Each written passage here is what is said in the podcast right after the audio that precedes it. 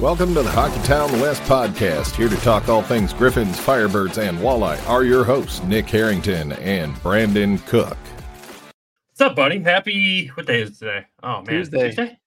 Holy smokes. The week's already a blur and it just started. Yeah, you lost a few days.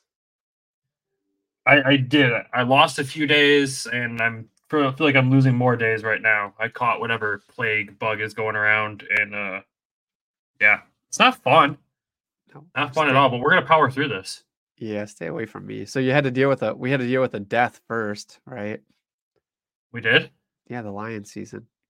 Oh, we spent all. Approach it like that. That's a dark way to bring that up. Yeah, season's over. Season's over. You typically record on Sundays, but we waited for the game, and yeah, not great. And then Monday, we were kind of still sad about it, which I think the whole state was. I think the whole state needed the day bereavement leave. I mean, I totally agree with that, but that's not the reason we didn't record Monday. It's, you know, you got stuck at work late, and I was still working late, too, so... we just, it worked out for us both. We needed a day to bereave for the Lions, but also we had to work. So we didn't really get that out of our system. Yeah. It is sad. It's sad, but like, what a season, man. What a season. A season I never thought I'd see in my lifetime. Well, get ready for next season, buddy, because I think we run it right back and right through them. So seeing Ben Johnson announce that he's staying, man, that hit me right in the feels today. I was like, yep. This is great. Aaron Glenn does the same thing, and they get a good secondary going. This team's going to be an absolute wagon next season. So, and that kicker from Iowa that I sent you, 63-yard bombers. It's not about not trusting the kicker. People have got that narrative so wrong.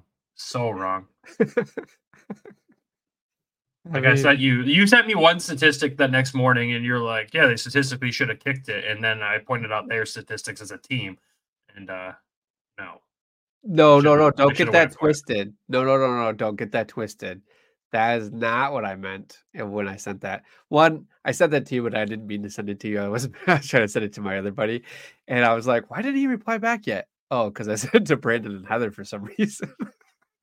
But the statistics were split on it one way or another of 4th and 2 and 4th and 2 to kick it or to go for it. And the stat that I saw later on was Bagley was like terrible from long distance. So it was actually better for them to go for it. And I was all for them going for it. I think that game came down to 3 plays, the missed interception, the 50-yard bomber to Brandon Ayuk, and then the fumble.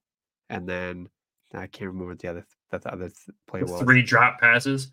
Yeah, the 4th and 2 from I think it was Josh Reynolds. So I think those 3 plays, the 50-yarder for sure, that was the starting point. But you gotta. It was a great season. I think we'll be back next year. And 49ers have been experienced for years.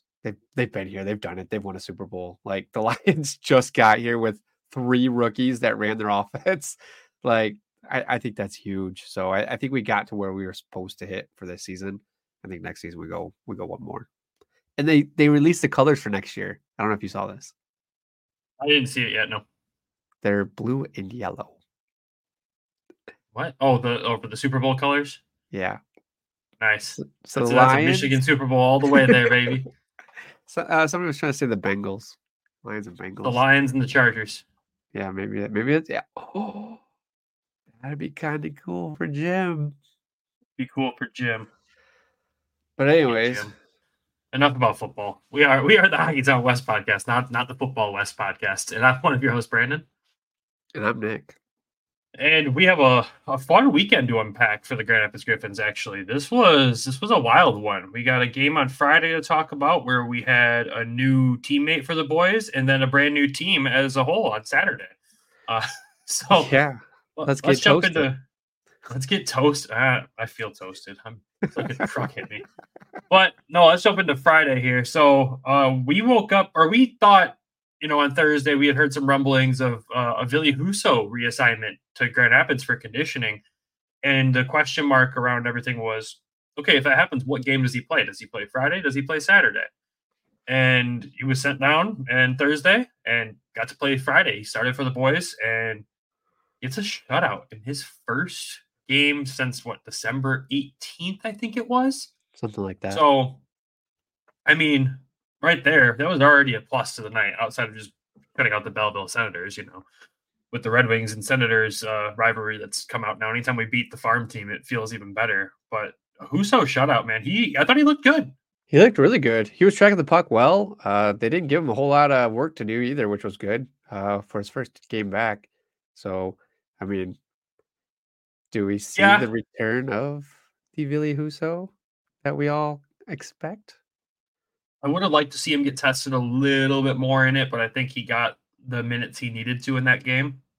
I mean, you know me that night on our Twitter page, just going back and forth with a few Husso haters. And I'm not a Husso hater. I'm a big Husso guy. I think if we get mid-last season form Husso back, where we don't have to ride him like they're currently riding Alex Lyon, if we can get that and keep Alex Lyon playing the way he is, that's a huge positive for the Red Wings. Huge positive. Oh yeah, no. I think Husso. I mean, Husso's going to be your starter, and then you have Lyon. Lyon's taken over. He's been able to steal games, but they signed Ville to be the starter. They signed Lyon to be the backup. Now can Lyon overtake him? Yeah, he definitely has the last this whole month. I mean, since Ville's had his kid, he's hasn't been strong, but injury, kid, he's been out. So I'm hoping he comes back to form.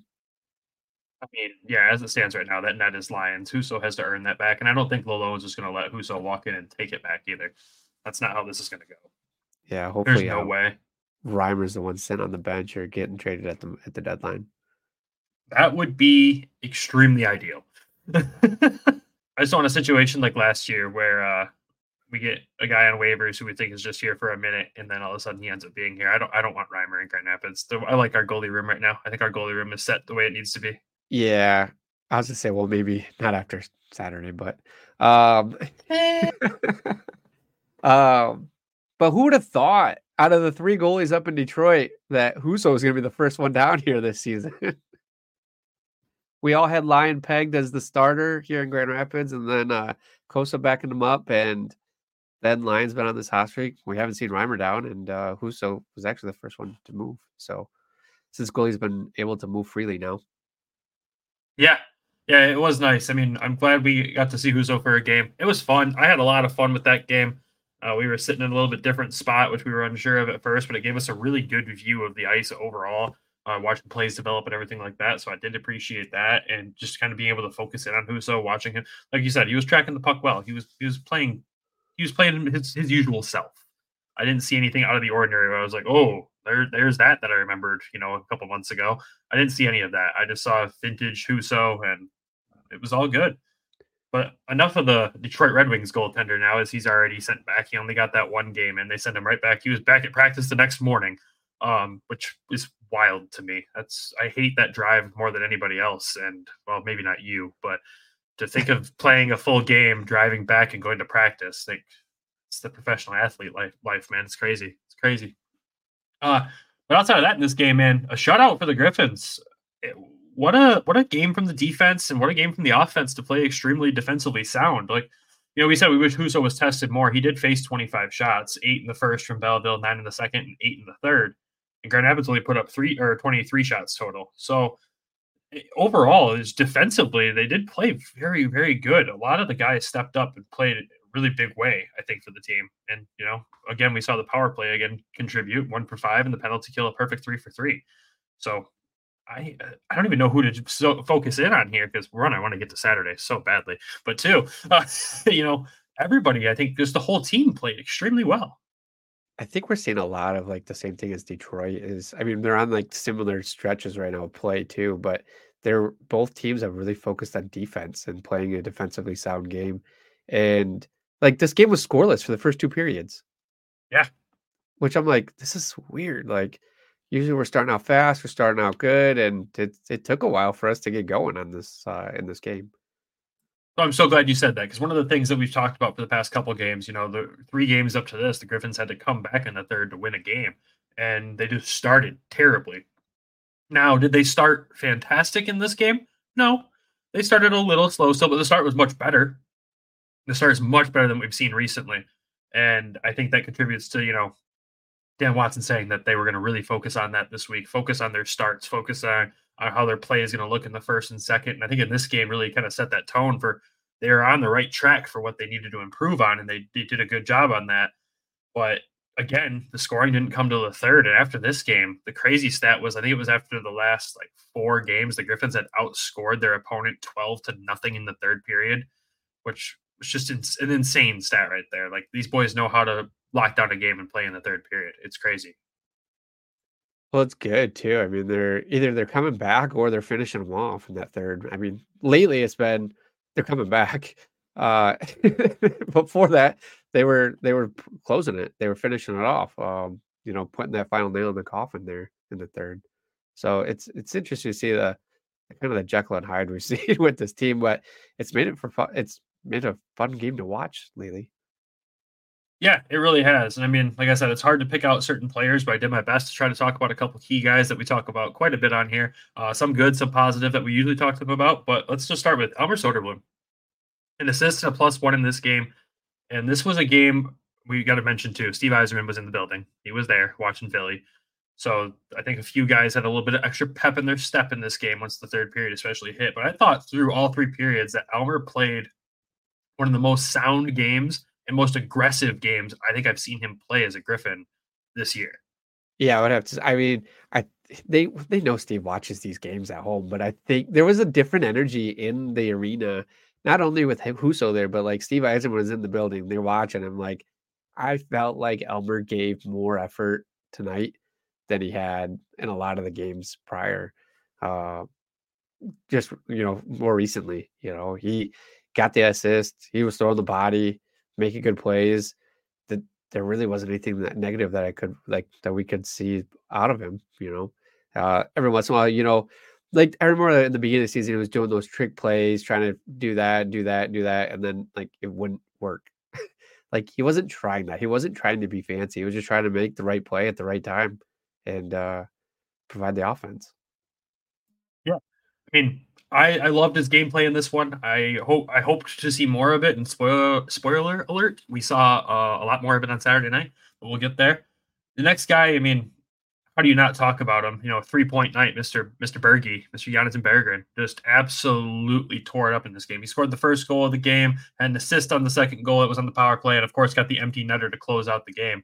I mean, he was involved in all three goals in a game where you come into the third period scoreless. He really was providing that spark for this team. Yeah, but I don't know what Berge's been eating lately or drinking before the games, but he is, like, since he's came back from Detroit, he's just been on a freaking tear. He's having more fun as well. I mean, we'll get to that in Saturday's game, but he doesn't look like he's playing pissed off hockey. You know, I think he understands what the plan in place is for him, and he's going out there and having fun. I mean, it's going to benefit him one way or another, even if he's getting pulled up to Detroit this season or wait until the start of next season. Like, he's having fun with where he's at right now, which is huge. Like, he's been celebrating his goals. He's getting, yeah, which he wasn't for a while there. No, he was just ticked. So it's good to see him in a good mood, scoring goals, being happy. Like, I'm sure he's going to enjoy this stretch of this break that's coming up for him too, with all those games that he played between the two clubs. He doesn't really get a break, though. You know, he's going to the All-Star game, so he doesn't really get a break. He gets a little bit. I mean, it's a little vacation. It is out in San Jose. It's out in California. You know, him and Simon are going to go relax a little bit. But yeah, and well deserved to both of them. They definitely should. And yeah, his game on Friday night, man. Again, 2 goals, 1 assist, +2, 4 shots on goal, and 2 penalty minutes in there too. He was everywhere. He was doing everything on the ice, everything he needed to get the team a win, and he did. So, not saying there's no I in team. He didn't do it all by himself, but dang, he was a big part of it. Well, I mean, you take out his 2. Yeah, never mind. Carter Mazur, goal and an assist in that game, +1 as well. Another good game for Carter there. That second goal on the power play there was it was weird. He kind of banked it off the defenseman's stick as the guy went to lay down a stick to block a pass, and he just fired it at the stick with enough force that it deflected right into the net. We thought it was Gettinger's goal at first, but It was not. But, you know, that was greasy little goal. And that's the thing we need to see Carter doing, you know, finding ways to make magic happen close up to the net like that, especially on the power play. And he was doing it. He got to the right spot and made something happen. But overall in the entire game, you know, I wouldn't say he's playing pissed off hockey, but at the same time, he's played with a little bit of an edge Friday night. He definitely was trying to get under Belleville's skin a little bit and succeeded quite a few times. And I thought he played really well. Yeah, I mean, and it's huge for Carter because if he's showing up on the stat sheet, he's getting that momentum. He's going to start going on a little bit of a tear. It's going to continue. He's going to build momentum. And so he did. He was off on a small, I can't remember his last game that he had a point in, but it wasn't too long ago. So, I mean, continue to build that momentum and not going on a cold streak is important too. Yeah, we can't have him get cold there for sure. We don't want that. You know, for a minute there, it felt like he did. You know, he got really hot, and then, you know, we didn't really hear too much from him. Not that he was in a cold streak by any means, but his points were really like secondary assists or maybe the primary assists. We weren't seeing a lot of scoring from him in that aspect, but, you know, he's starting to heat up again a little bit, which is good, and he's doing all the right things himself. So I like where he's at, and I like the game he played on Friday night. And if he just put pucks to the net. I mean, it got deflected off of the defenseman's stick, but he still went in. So, I mean, that I think gives him a little bit of confidence there too, of just shoot, see what happens. You know, it might hit the net, and it might hit somebody else, and then go to the net. You know, you got to at least shoot it. Yeah, and I mean, with this game too, it really felt like, you know, you could feel the frustration growing on the Belleville side. You could feel the tension starting to form between these two teams. And I know by the time the end of this game, it was getting quite chippy. And I think you and I both knew what Saturday night could potentially be between these two teams, because we've seen what Belleville does before. I mean, look, just a week prior to this, you know, they get beat by Laval and go take it out on Laval's goalie at the end of the game. So foreshadowing here, but this game definitely set up a pissed off Belleville for Saturday night. And, you know, for the Griffins to come in and, not that Belleville's the best team in the league by any means, but to shut them down like this and get them that pissed off, like, it's hard to win any game in this league. We've said it before, and we'll say it again. It's hard to win games in the AHL, no matter what team you're playing against, unless maybe you're playing against Manitoba. But look, we needed two comeback wins against them even. So to do what they did, I think the boys knew right there that they found their identity a little bit. Play with a little bit of an edge, get the team a little pissed off. They just got to figure out how to start better. And that's something that we're going to be keeping a close eye on going forward, is we need the starts to be better. I know Saturday, like we said, that there was a better start, but they got out of hand. Like this, the first and second period play of this team has got to get better to go make a run for it. We know they can play in the third, but it doesn't matter what's going on. They're going to find ways to win in the third. You just got to figure out why they're not starting so well. And I, if I'm a coach, I'm scratching my head too. You look at the way they do play in the third, you're like, why the hell can't you do this for the first two periods? What's going on? I think the first hasn't been the problem. I think it's more the second is where we kind of take a dip. I mean, I'll look more into the stats too on it, but oh no, the firsts are atrocious. Like, they're bad. Like, this is coming off the stretch of the couple first periods where, you know, we barely scratched 6-7 goals in those periods, or 6-7 shots in those periods. 6-7 goals. Yeah, that'd be great. Dang, I wish that was a problem. Right. But, you know, I mean, think of that one Rockford game where we had 3 shots on goal at the end of the first or whatever. And that was really what screwed us up. That's where our bad starts really started, was that one Rockford game. And then it kind of snowballed into the next 4 or 5 games.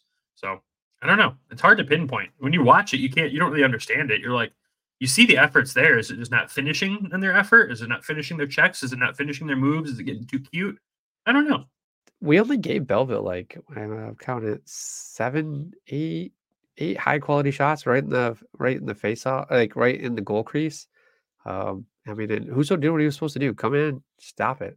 I mean, I thought it was a good game, and we didn't get bullied. That was the other important thing that I was thinking of too, because last time Belleville's bullied us, the league kind of caught on to what will derail us, and it's being bullied, and they weren't able to do it. They didn't do it, and we were able to, you know, play our game and still end up getting the win. So I thought that was important. Yeah, I mean, the Griffins definitely have figured out how to approach a bullying team. You know, it's kind of let them push you around a little bit, but don't make that extra little punch at the end to get back at them. Let them walk themselves into a penalty. I mean, Grand Rapids had 5 power play opportunities in this game. They definitely walked themselves into quite a bit, you know, tripping, cross-checking, holding, and a delay of game at the end of the game there. That ended up being the game. That's the power play we had the goal on. So that let them make the stupid mistakes. Don't make them on your own. But also at the same time, don't get completely walked over, which we'll talk about soon. Yeah, when we cover the our favorite new team. Yeah, right. Anything else you want to add for Friday night, sir? No, I mean, I was excited. It was a good game. And the energy was good, too.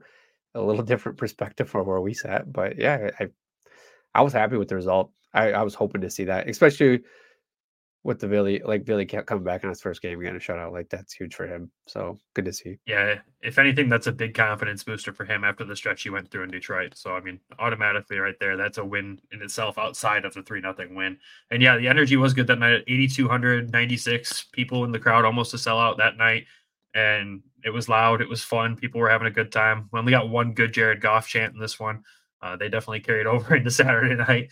But, yeah, a really just good team game for the guys. And you could even see in the post-game interviews afterwards, they were all in a good mood about it. Everyone was happy.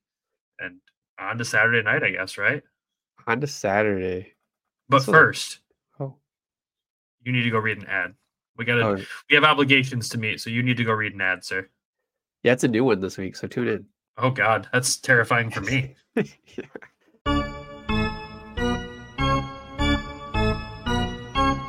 Looking for a super offer for Super Bowl 58? DraftKings Sportsbook has you covered. New customers can bet on the big game and turn $5 into $200 instantly in bonus bets. Currently, the Kansas City Chiefs money line is plus 105, so if you bet $5, you could win $10.25. Download the DraftKings Sportsbook app now. Use code THPN. New customers can bet $5 to get $200 instantly in bonus bets. Only on DraftKings Sportsbook, an official sports betting partner of Super Bowl 58 with code THPN. The crowd is yours. Problem? Call 1-800-GAMBLER or visit www.1800gambler.net. In New York, call 877-8-HOPE-NY or text HOPE-NY 467369. In Connecticut, help people for problem gambling, call 888-789-7777 or visit ccpg.org. Please play responsibly. On behalf of Will Casino and Resort in Kansas, 21 plus age varies by jurisdiction. Void in Ontario. Bonus bets expire 168 hours after issuance. cdkng.com/football for eligibility and deposit restrictions, terms, and responsible gaming resources. And we're back. Good job on that ad read, sir. I haven't heard it yet, but I'm going to assume it's wonderful. I haven't even read it yet, so I'm excited for you to hear it. Well, I set the expectations here for it. Oh, so those watching on YouTube might be questioning, where did a blue hockey jersey come from? I don't know, it's kind of hard to see, but we had a new team in Grand Rapids on a Saturday night. It was a good time. One. Dude, for real. But yeah, the Griffins became the Flying Toasters, which made the most confusing crowd chants I've ever been a part of. Who do you chant for, the Griffins or the Toasters? Oh, the Toasters or Jared Goff. Like, who do you? or Jared Goff, you know? That's, what was there, like six in that game? Yeah, it was still going there too, so. Credit to the Griffins. They went all in on this promotion here. So for those that don't know, the backstory is back when the team was founded, they had a community engagement effort to get name suggestions for the team. And one of the suggestions was the Grand Rapids Flying Toasters.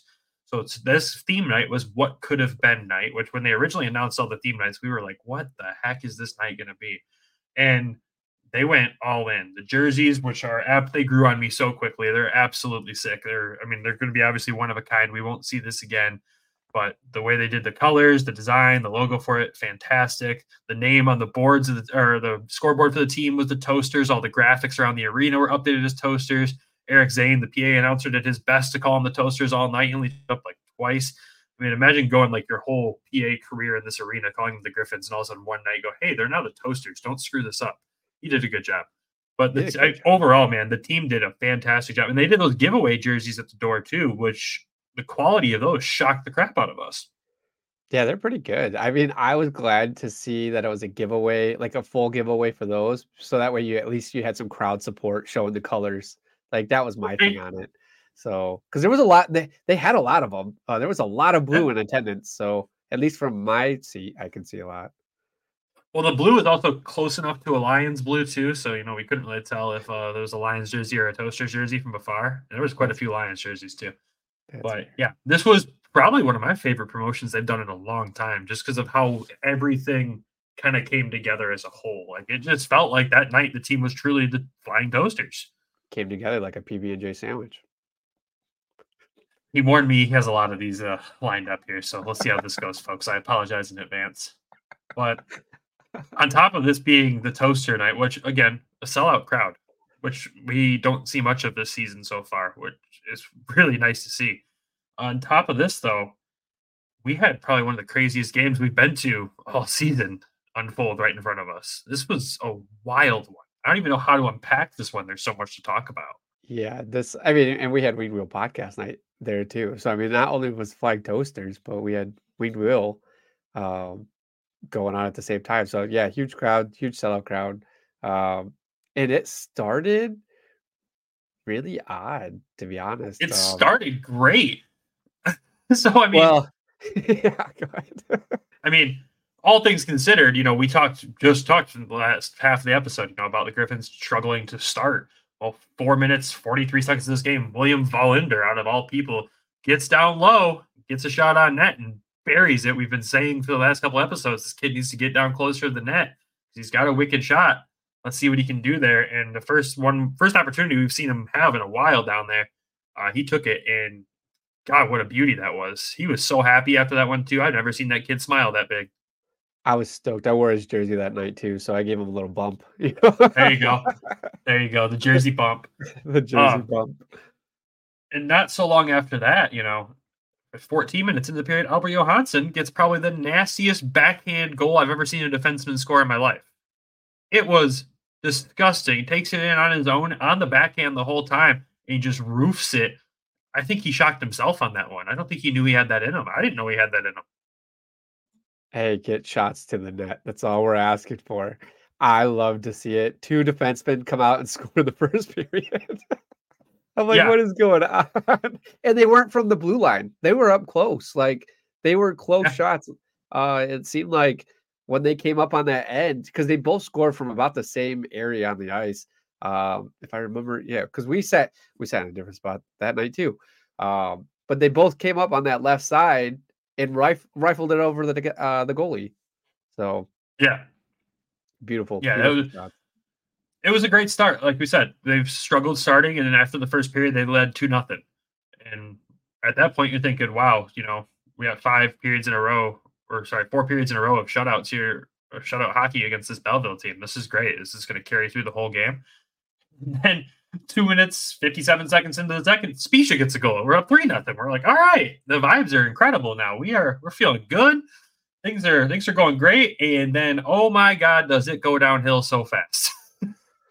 I looked at you and I was like, this is where it's going to fall apart right here. I was like, I could tell that. I think there was a timeout and there was a whole new Belleville team out there. They just came out faster. They wanted it more. They started competing. They were throwing the body and they were getting shots on net. Like it was bad.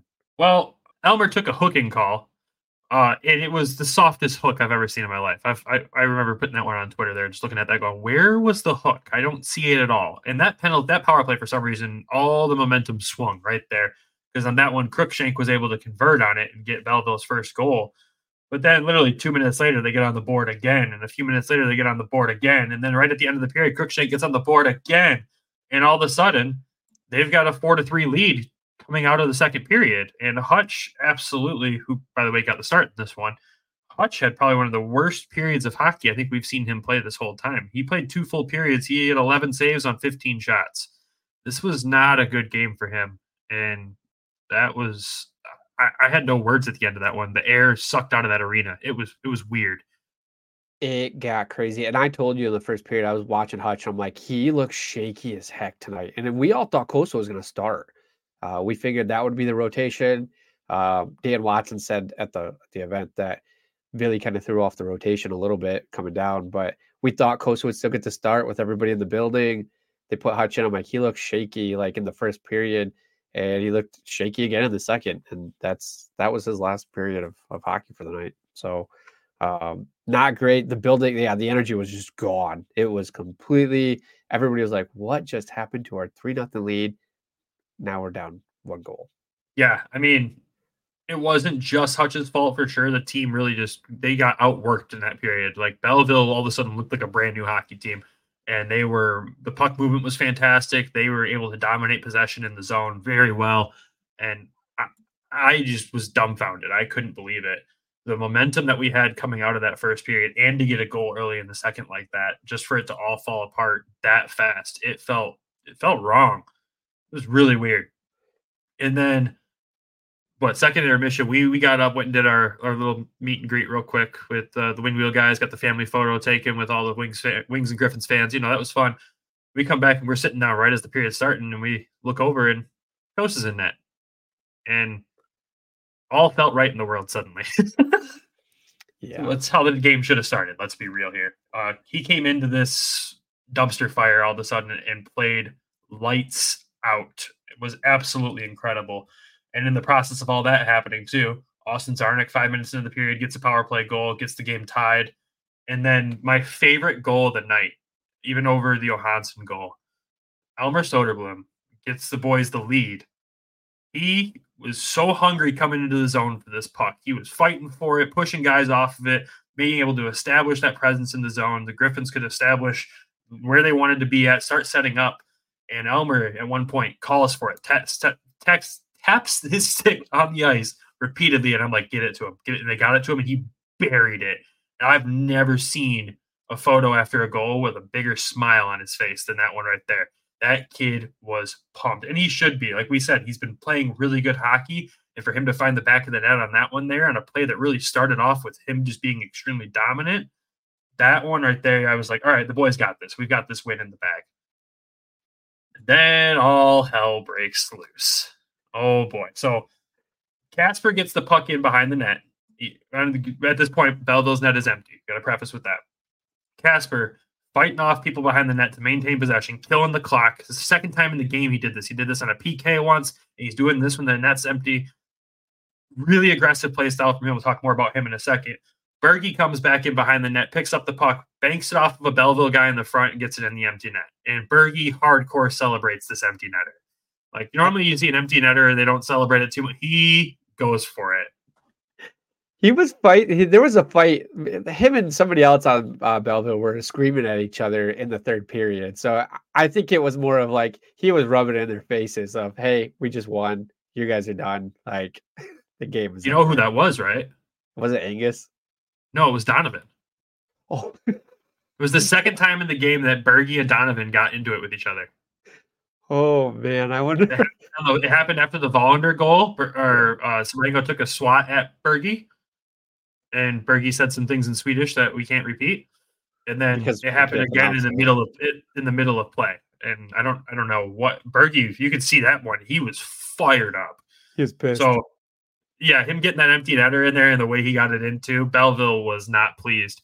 So we're enjoying the celebration and everything, and the boys start skating off to center ice, and somebody on Belleville, I think it was Larson, comes in and starts taking swats at Berge at center ice, and this is where it gets crazy. Didier comes in, pulls the guy off, as Didier does. Didier's such a good captain, man. My God.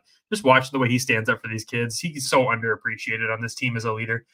But he comes in there, and then this is where the chaos unfolds to the point where we see our boy Simon Edvinsson drop a glove. Not both gloves. He didn't drop the gloves. He dropped a glove. Finally, for the first time, it happened. And it was against good old Angus Crookshank. So there's this whole scrum that happens, and I'll lead into how this fight unfolds. The scrum happens. Some guys are kind of paired off with each other. Some guys are rotating. Crookshank gets out of his scrum, sees one of the red helmets on the ice, and fires it down into the corner. And that right there, nope, Simon was not a fan. And immediately left his guy and goes to Angus and starts holding on to him. Crookshank drops his gloves immediately. He tries to throw a couple punches at Simon. And Simon, everybody who's watched Simon Edvinsson play knows what he does here. He holds on to the guy, holds him at a distance because he's a giant. You can keep Angus Crookshank, who's what, 5'10", 5'11"? 5'11". I just looked it up. Holds him at a distance, but Angus still, at that point, tries to throw a couple punches, and you see him connect one to, like, Simon's stomach, and you just see Simon kind of chuckle. And he does it again, and you see that look on Simon's face. It's kind of one of those, one more time. And he does it one more time, and immediately you just see Simon, no more smile. Flings that one glove off and gets two really good right hands into Crookshank's head, and then wrestles him down to the ice because he don't think he wanted to do any more damage at that point there. And I've never seen that arena get that amped in my life, except for, you know, during some playoff games. That place was rocking when he knocked him down. And of course, Angus got up and tried to skate off. The whole time, Simon's jawing at him, that big old psychotic smile he's got on his face the entire time. And I didn't see this because we were trying to watch at this point because Mandalay's and Cossa were also near center ice, and we thought we were about to see a goalie fight. But as Simon skates off the ice, he finally flings that other glove that was still on his hand off into the corner before he gets off to the bench and does one of the come on to the crowd as he's getting off. He was amped. It was nuts. I mean, what an ending for, because that, I mean, you're at the empty net situation. So I think there was only like 10, 11 seconds left. And one for us to come back and win. We should have had to come back and win. Seacoast to get not let a goal in. And then Simon and Bergie both involved in like fights, but Simon at the majority. And you would think like Angus Crookshank's 5'5" at the height disadvantage between him and Simon was just insane. I'm like, he's 5'11". Simon's only like what, 6'3"? So he's not. No, he's like 6'4", 6'5". Oh, 6'4", 6'. Okay, so I'm like, that's yeah. He's a huge dude, but yeah, just to finally see him like not do the cider thing of just like letting the guy hang on you and like yank you around. Like Simon just turned around and was like, all right, here's two good ones to pay you back. And I'm going to take you down quick. So fantastic. I know it was after the whistle. It's not something Waddy likes to see, but the fans loved it and they wanted to see it. And see, that's the crazy, like you say, you know, Waddy doesn't like to see those activities normally. And the Griffins did a really good job keeping their composure there. I mean, I run through the penalties here. Crookshank got 5 for fighting. Larson got 22 minutes. You mean the Toasters? Sorry, the Toasters. Larson got 22 minutes of penalties. Crookshank got 5. Sokolov got 12 minutes there. And the Griffins come out of this whole ordeal with Didier 2 for roughing, Simon 2 for roughing, and Simon 5 for fighting. There was clearly an instigating team in this whole scenario, and the referees knew it was not Grand Rapids. Grand Rapids did everything they needed to do to protect themselves, but didn't do anything to egg it on and make it worse. If Mandalays would have kept skating at Cossa, Cossa would have done what he had to do. I would have loved to see it. Oh, my God. Mandalay is smart enough to know that that kid is an athletic freak. He would have absolutely crushed him into the ground. There's no way he wouldn't have. And the crazy part is that would have just rose expectations for tomorrow's game with Ottawa. Oh, dude, it would have been nuts. And the crazy part, too, is you look at Ottawa's penalties there. So Crookshank obviously got 5 for fighting. Larson was 2 for unsportsmanlike, 10 for unsportsmanlike abusive officials, and a game misconduct for abusive officials. And then Sokolov also was unsportsmanlike as well. I think he's the one. I got to look at the numbers here on the side of my screen. No, it was Larson that went in and attacked Bergie right away. It wasn't Sokolov, so it was Larson. So it was wild, man. I don't know. I know you don't watch the post-game interviews too often, but I know you sent us the clip from the Wing Wheel guys sharing it. But Simon, in the middle of his interview after the game, they're talking about it, and Bergie's in the background chanting, Rocky, Rocky. Like, again, the boys are having fun right now. And it sucks that it had to end like that. Like, Belleville, that's exactly kind of what we expected them to come in and be like. That's just the mentality that's carried in that organization. But at the same time, the boys held their own and made them look stupid. That's the best way to put it. Yeah, they didn't stoop to the level. I mean, after every single Belleville goal, they were like taunting and chirping and like celebrating like they had just won the Stanley Cup. And it's like, guys, you're down 3-1. You're down 3-2. You're down 3. Okay, now you're up 4. Okay, I get it. But for us to come out there and like just to respond the way we did and then, you know, get the win, get out of there, sent them packing. That was what, six losses in a row? That was their 6th loss in a row. I made sure to announce that quite loudly at the end of the game. I waved at everybody as they left. I was like I don't typically do that, but I was like, that game was probably one of my favorite games this year so far. Oh yeah, with everything going on and just the actual gameplay was great. Our seats were fantastic too. So they were. There was a guy in our section, man, who loved giving it to Belleville. Oh my God, respectfully, he never said anything that was offensive. They were good hockey chirps. But, oh, man, he was persistent, and I know he got a reaction out of a couple of them. It was pretty funny.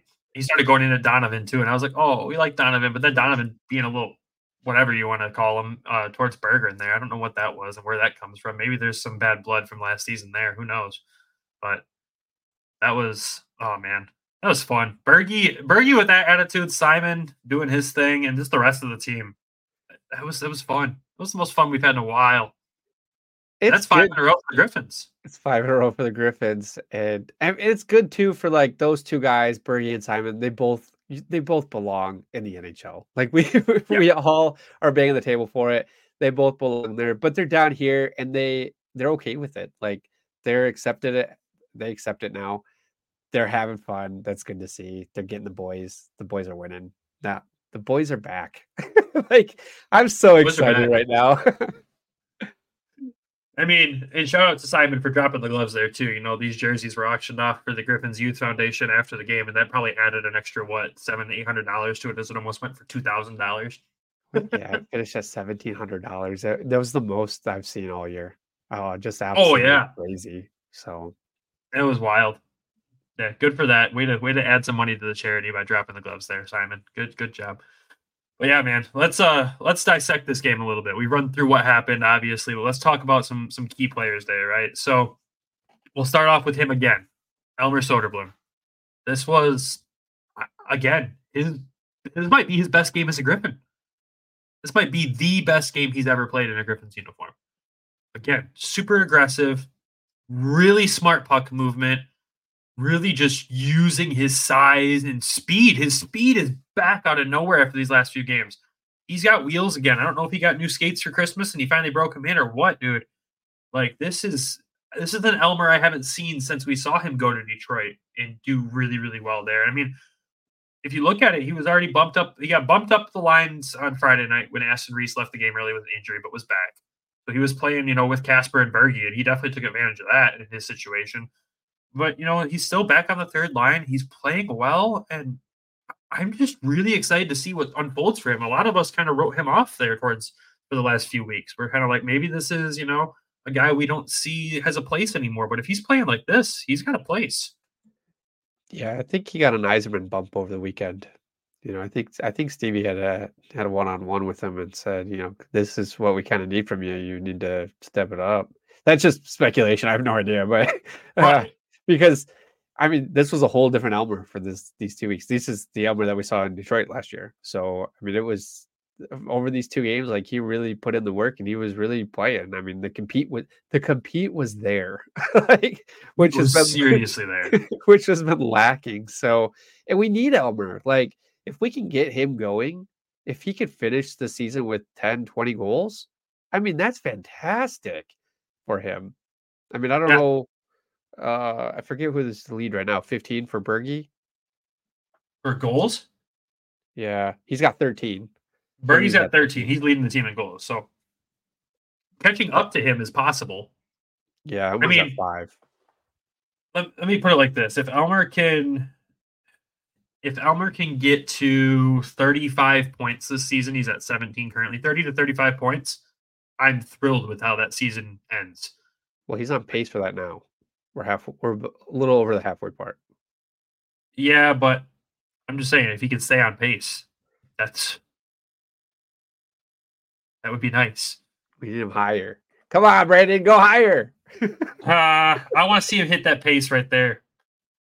And anything on top of that is a bonus. And I want to see him hit that pace, but also not look like Bambi on skates, which he didn't this weekend.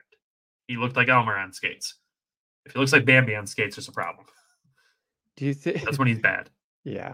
But outside of him, though, we could talk about Bergie again. Another 3-point night. Do we really need to talk more about Jonatan Berggren? Like he belongs in the NHL. We're fully on that bandwagon here. He just needs to keep doing what he's doing, and he's going to find that spot there.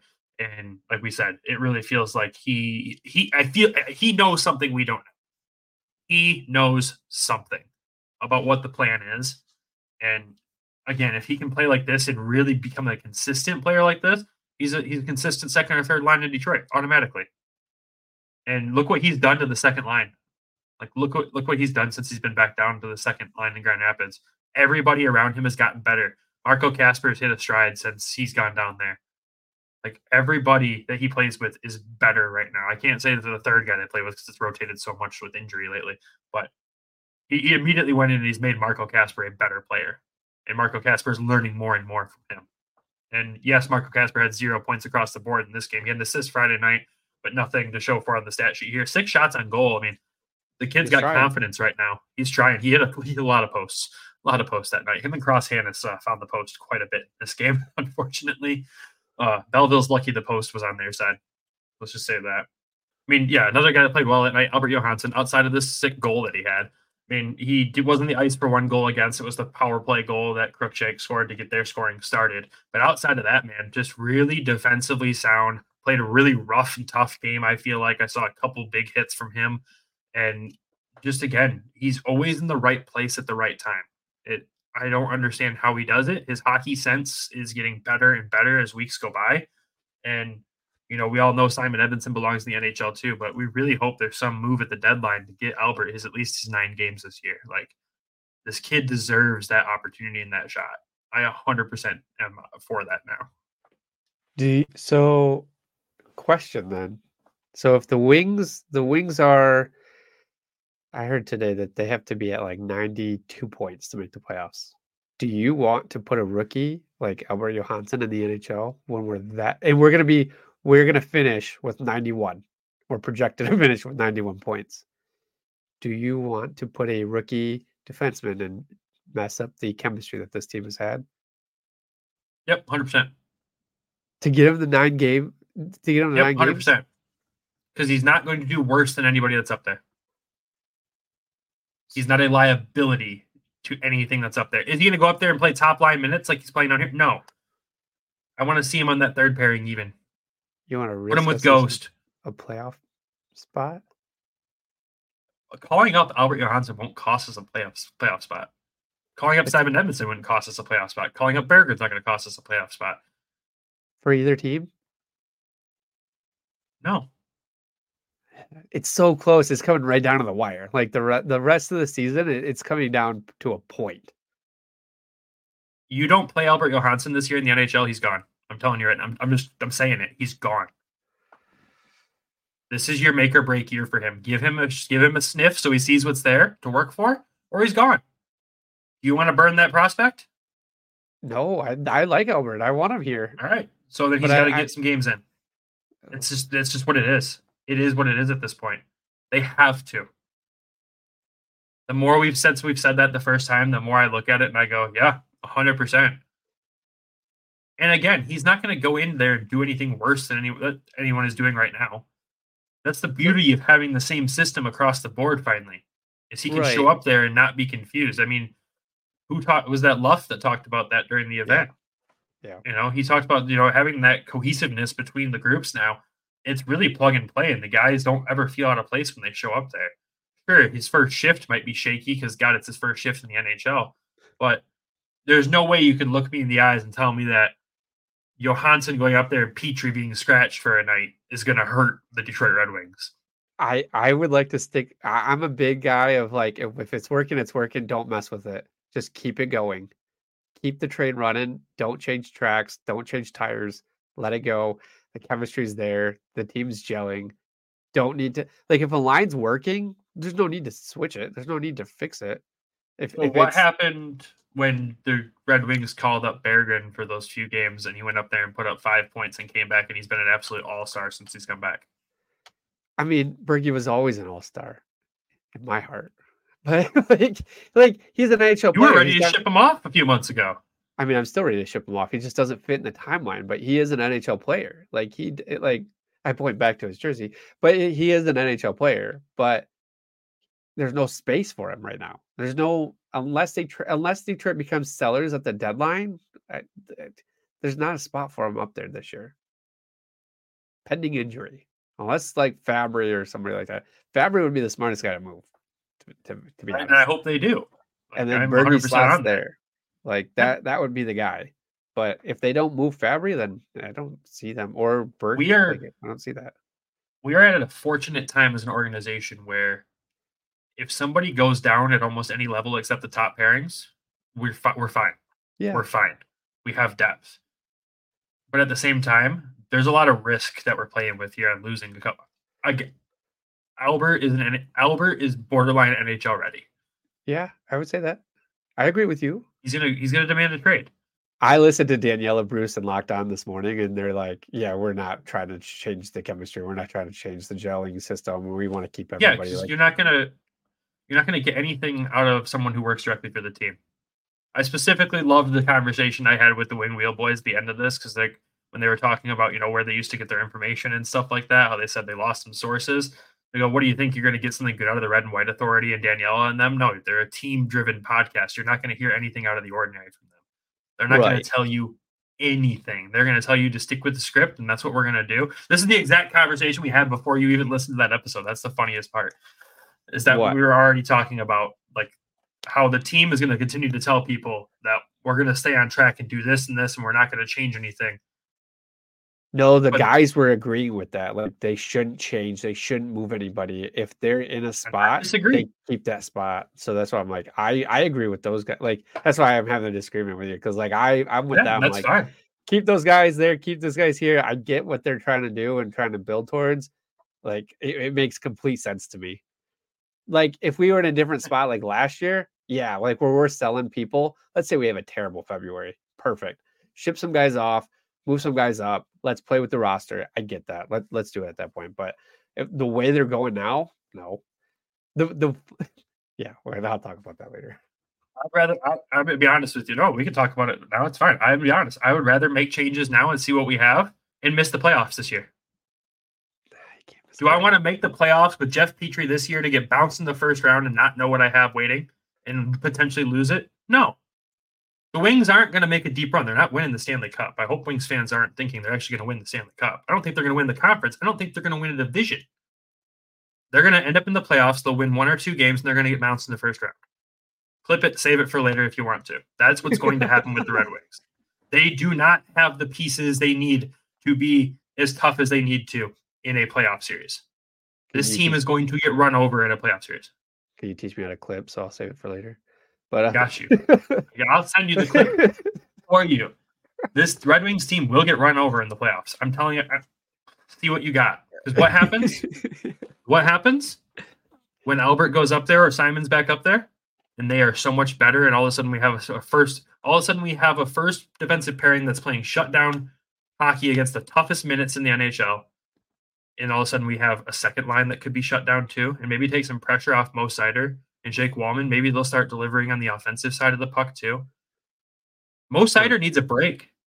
It's not only the fact that we're running the risk of pissing off a prospect here.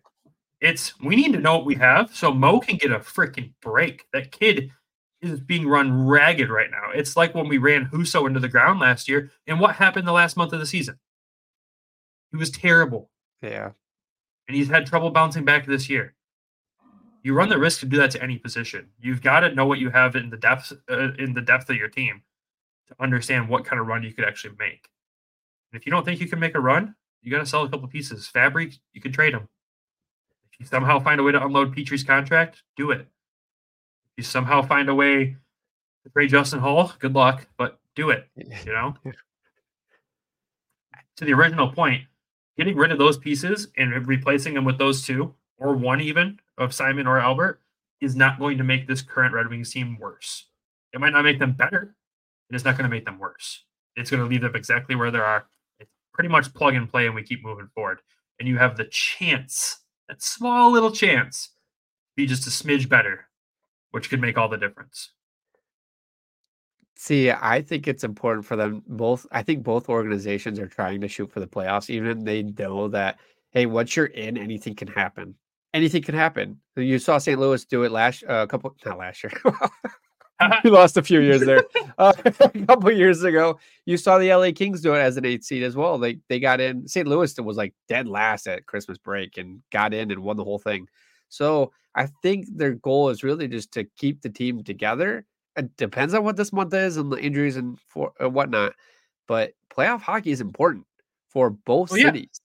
Detroit and for Grand Rapids. And if you can get Marco Casper, Amadeus Lombardi, you can get Elmer playoff hockey experience and Albert Johansson and Cossa playoff experience in the AHL. I think that is so important, especially if the Wings can make the playoffs as well. Instead of saying, let's move everybody and put them up to Detroit and let them go. Like, I get what you're saying. Like, all I asked for was 9 games. That's all I asked for. I didn't ask him to be up there for the rest of the season. He needs to be up there for 9 games. Yeah, there's a difference. I don't want to. I don't want to risk 9 games. If we're over the limit, like we're in the playoffs. Maybe we bring them up in the last 4 or 5 games because we've already clinched. I get that. Like, okay, give them the time, give them that experience. But right now it's so close. That's why I'm I couldn't see him going up. I mean, Simon got his 9 games in the last year, only missed 3 in Grand Rapids because of the schedule the way it is. There's ways to do this the right way. Yeah, and I don't know what I don't have the schedule in front of me. I have both teams, and I had a weird. Yeah, there's ways to do it the right way. Yeah. What I'm saying. But you say if he doesn't get it, at all, then he's gone. It puts us at major risk for him to be gone, 100%. Just like we said with Berge, if there's not a guaranteed spot in Detroit for Berge, end of this season or beginning of next season, where the plan's there, he's gone. Whether he gets traded or not. If he doesn't get traded, he's gone. He's going to request a trade. He wants to play in the NHL. He does not want to play here. Simon doesn't want to play here, but they're playing here and they're doing their job because they know what they have to do.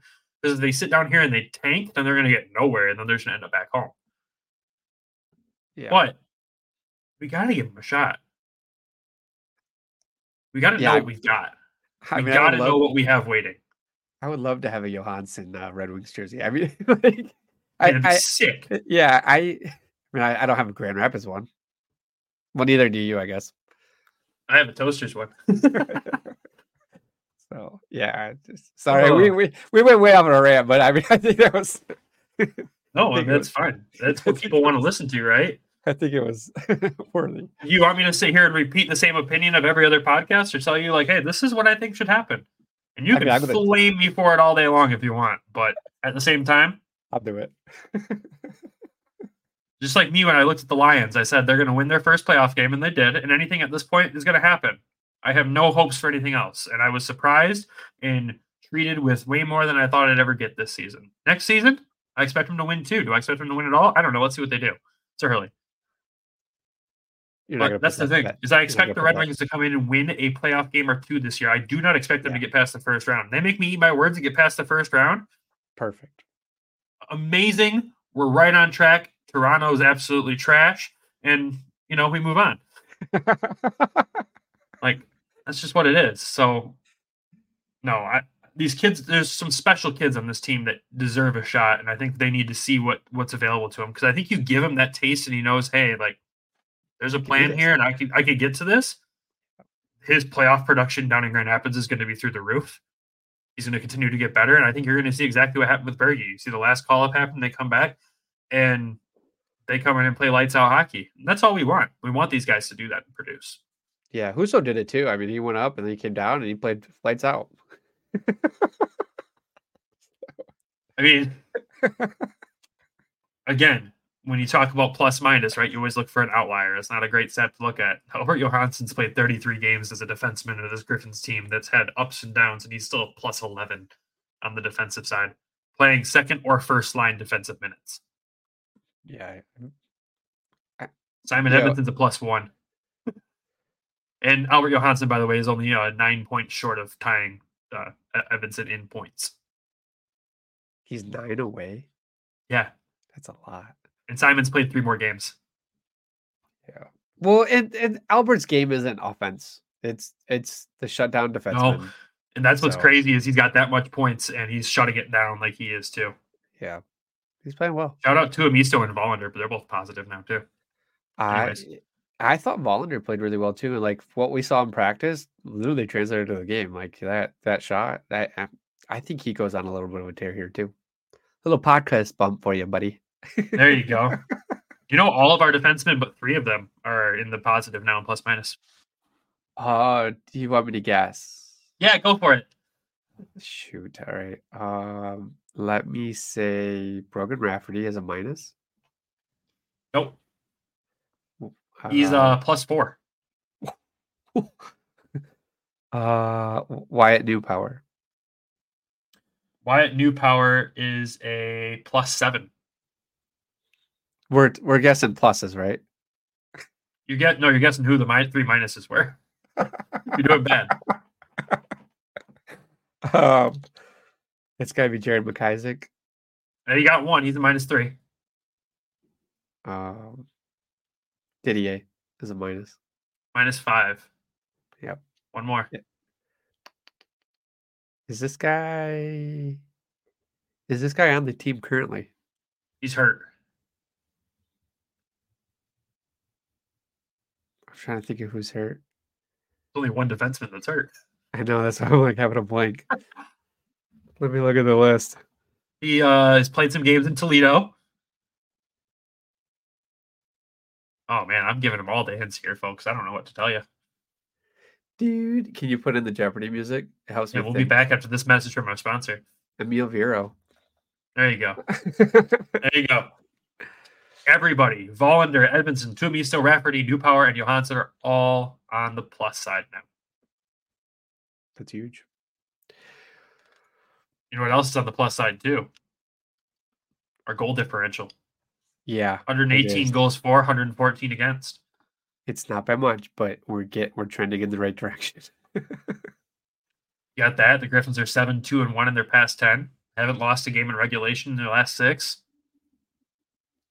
And boy, do things feel good right now. We're 2 points away from catching the Texas Stars for second in the division. And they're on a downward spiral right now, which is weird. They're 3-7 in their last 10. You know what's even crazier than that, though, is the Milwaukee Admirals have won 10 straight games. I had that idea, too. I wonder what's going on over there. Why are they so good? They're not losing many pieces to call up like they have in the past. I mean, look at, you still have Askarov playing NHL level hockey, but he's stuck behind UC Saros. He probably leaves next year if he's not in the NHL. Who do you trade for him? Who do you trade for him? Askarov Cossa combo. Here we go. There we go. I think, too, looking at the standings, like, I think the Wolves will overtake Rockford. I mean, they're on the Wolves have been on a heater. Rockford has been on a 3-game losing streak. So, the Wolves 7-3 in their last 10. Iowa's been bad. Manitoba's they just finally got back in the win column this weekend too. So it's they played Rockford, I think. Oh, jeez. That would make sense. Oh boy. Yeah. I mean, I think it's kind of stays at the top 3 between us, Texas and Milwaukee. And I mean, hopefully we can move up and past Texas coming up.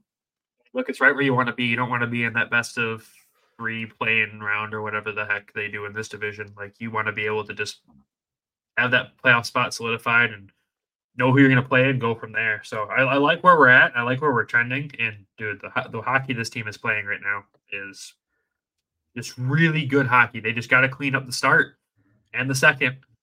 But God, if they could play like they play in the third every single minute they play, woo, dangerous. This is kind of where we projected them in the beginning of the season. Right there, it really is, like, honestly. Like our 3rd place, like, not to toot their own horn, but like we had Milwaukee, Texas, 1 or 2. Oh, I think you and I had them different, and then Grand Rapids right there. So, and we said right around Christmas time, and they're since Christmas they're 10-2-1. So I mean, they're on this crazy streak. Yeah. So here's what I'll end this on for you here, because there's one more player I want to talk about from the game, but we went off on quite a big tangent here. And I said this to you at the game, and you disagreed with me, so this could go on another tangent too. Nice. But as we know, Sebastian Cossa came into this game in the 3rd period and played absolutely lights out, right? 11 shots faced and 11 saves. Shut out in the 3rd period. Continues to play extremely well. We anticipated we would have seen him Friday or Saturday, but obviously Husso screwed that all up. But, you know, in his past few games, Cossa's on the streak of letting in maybe only 1 goal a game, except for that one outlier game, I believe, against Rockford. So, has Cossa overtaken, in your eyes, because Dan Watson won't tell us. He won't say that he's even going to make a decision on this. He might just let him play balance. But has Sebastian Cossa solidified his spot in the start as the starter in Grand Rapids in your eyes? I think that the rest of the season, they're going to rotate like they did, like Waddy did last year with Latham and Cossa. I think that's what he's going to do. I think goalie has a bad night every once in a while. I think Hutch just had a shaky night right from the start. I don't know if it was not his first one lately, though. He's been shaky quite a bit. He's been shaky quite a bit. Now, remember, Hutch's numbers here. So hold on. 20 games played. 2.89 goals against, a .895 save percentage. Cossa, 2.75 goals against, he's gotten that number down quickly over the last few weeks, and a .907 save percentage, which he has pumped up a lot over the last few weeks here. So we know, like we said, Waddy's not going to make that decision. He'll probably split him no matter what happens here. But if you walked into the room and you had to sit there and go, all right, this is my starter for every night, you have to choose one. Who are you picking? For next season? Or for the rest of the season. You can't say they're gonna go alternate. You have to walk in and make that decision tonight. You have to say, you're getting the majority of the starts the rest of the season. Who is it?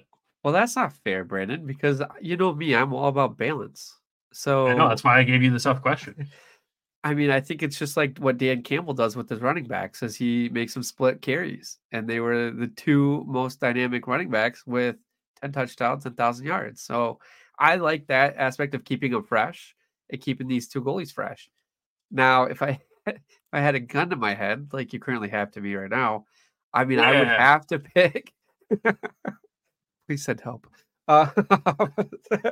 Is Sebastian Cossa. I mean, based off of his recent play, when we were at the Wing Wheel the event, Dan said, he goes, somebody has to. He said right now he's going to keep rotating them back and forth, but because nobody's really stood out. I can't remember how he worded it, but somebody has to take over that starting role. But I want to know, I wanted to ask him a question, what is it going to take for somebody to do that? Because Cosa's, he's getting better each game. He's getting on that tear. But even last year at this time, he didn't take over that starting role. They knew he was going to be moving up to Grand Rapids next year. Yeah. Long-winded answer, but you got to go with Cossa. I like going with a hot hand. That's me. But at a point to where you could burn them out. You don't want to, you want to make sure you balance that. So I'm getting, what was the game the other night with Lyon? Lyon gave up a couple, and I'm this is not a good game for him. He turns around and gets a shutout.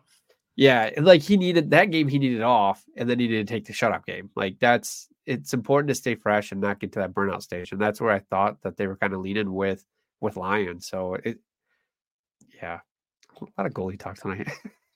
It's, but that's a hot topic in this organization in reality. I mean, if you think about it, but yeah, no, I agree with you. I agree with Dan's move on that. Keeping them rotating, keeping them fresh. And they, like you said, they know pretty far in advance who's playing, except for who's so screwing up everything. Coast knows he's most likely starting this Friday in Rockford. That's being a goalie where the position is so mental, having that much more knowledge to prep for going into it, that much more tape you can watch on the other team. That's so key. Now, he clearly was ready to come in and play against Belleville, so we know he was going to play at some point against them because he looked fantastic against them. But, I mean, he has a few more games he's playing now. He's knocking on the door as one of the top 20 goalies in the AHL. He's this close to catching Wallstead, who's 20th right now, who's having a horrific time since he's come back from the Minnesota Wild, but he's also back with the Minnesota Wild too. So kind of back and forth. He doesn't know what's going on. That organization's a dumpster fire too. It's okay. But, his numbers aren't far off from some of the top guys in the league, and that's what we got to keep an eye out here for. And my favorite part of all this is the Cossa hate is a lot quieter than it was 2 months ago. And what this kid's been able to do and figure out. And he did the same thing in Toledo. This is right around the same time he went 10 in a row down there. He knows what he's doing, and the growth in the game that he plays is so noticeable. And for a kid that's this young to be able to still grow that much in his skill, just shows you the potential he truly does have. I'm a full believer at some point. He's going to be taking over that net in Detroit. We just don't know when. Probably in 5 years. Maybe three and a half, 4. Yeah. 3.5, 4.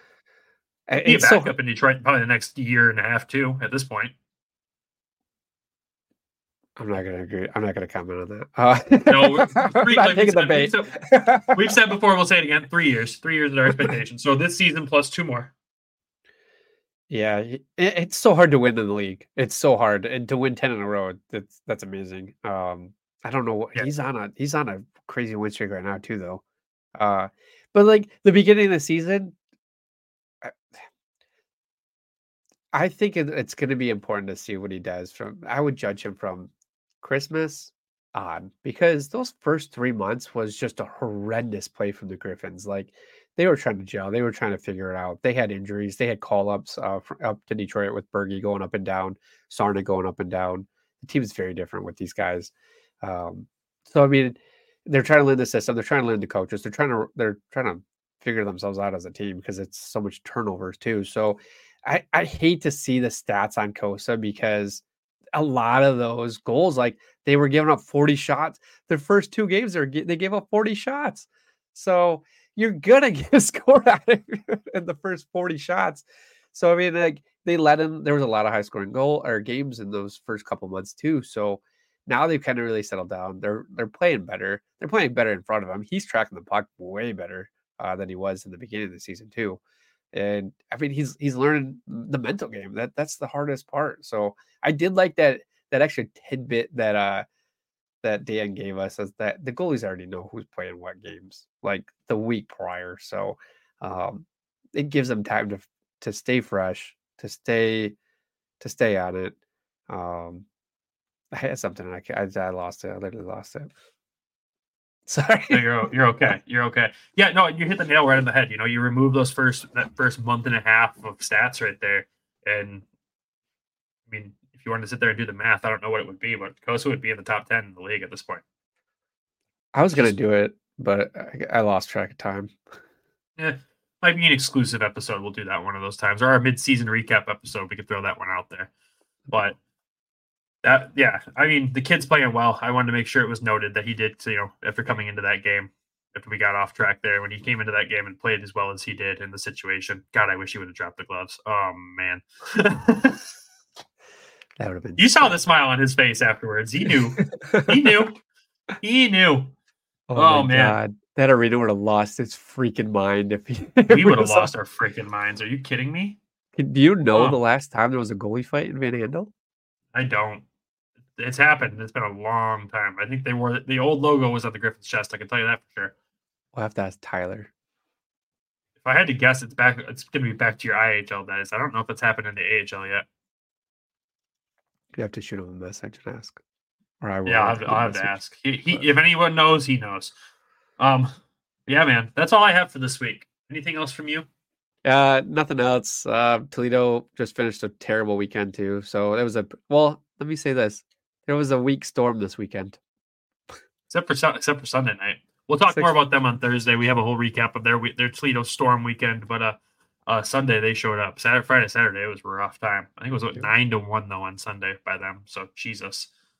But yeah, we'll have a whole part of our Thursday episode will be devoted to the Toledo Walleye, we promise. But outside of that, you have nothing else? That's all we have for this week. Appreciate everyone's patience as this episode was delayed a couple days, but it was worth. Hopefully it was worth your time. I'm sure there's one argument in here that was definitely worth your time. We'll see how that goes over with everybody. But thank you for tuning in to this wonderful, it's not a Monday episode, it's a Tuesday episode, it's probably a Wednesday episode. Who knows at this point? As you go on about your week, and if you feel a little cold outside, then make sure you head over to everythinghockey.com and grab yourself a sweet hoodie. You know, they're hockey lace hoodies. Use code WEST. Get 10% off your order. Code WEST. 10% off. We're waiting on ours. They're going to be sick. I can't wait to get them. Outside of that, though, I think you have some Patreon people to thank. Yes. Thank you, Spencer, Michael Alsante, and Randy. I was good to see Randy this weekend, too. It was. We did get to see him at the game. That was a fun time. Always fun seeing Randy. But outside of that, thank you to the Hockey Podcast Network for being a great host. Thank you for DraftKings for being an amazing sponsor. Thank you to you, sir, for your patience with me today. As you know, when I get sick, I'm just a whiny baby. Thank you to everyone for tuning in. Have a wonderful week. We'll talk to y'all Thursday. And go Wings, because I think they play. Do they play this week? Tomorrow, Pride Night against Ottawa. Oh, yeah. Go Wings, baby. Oh, boy. Everybody have a good week. Love you. Bye.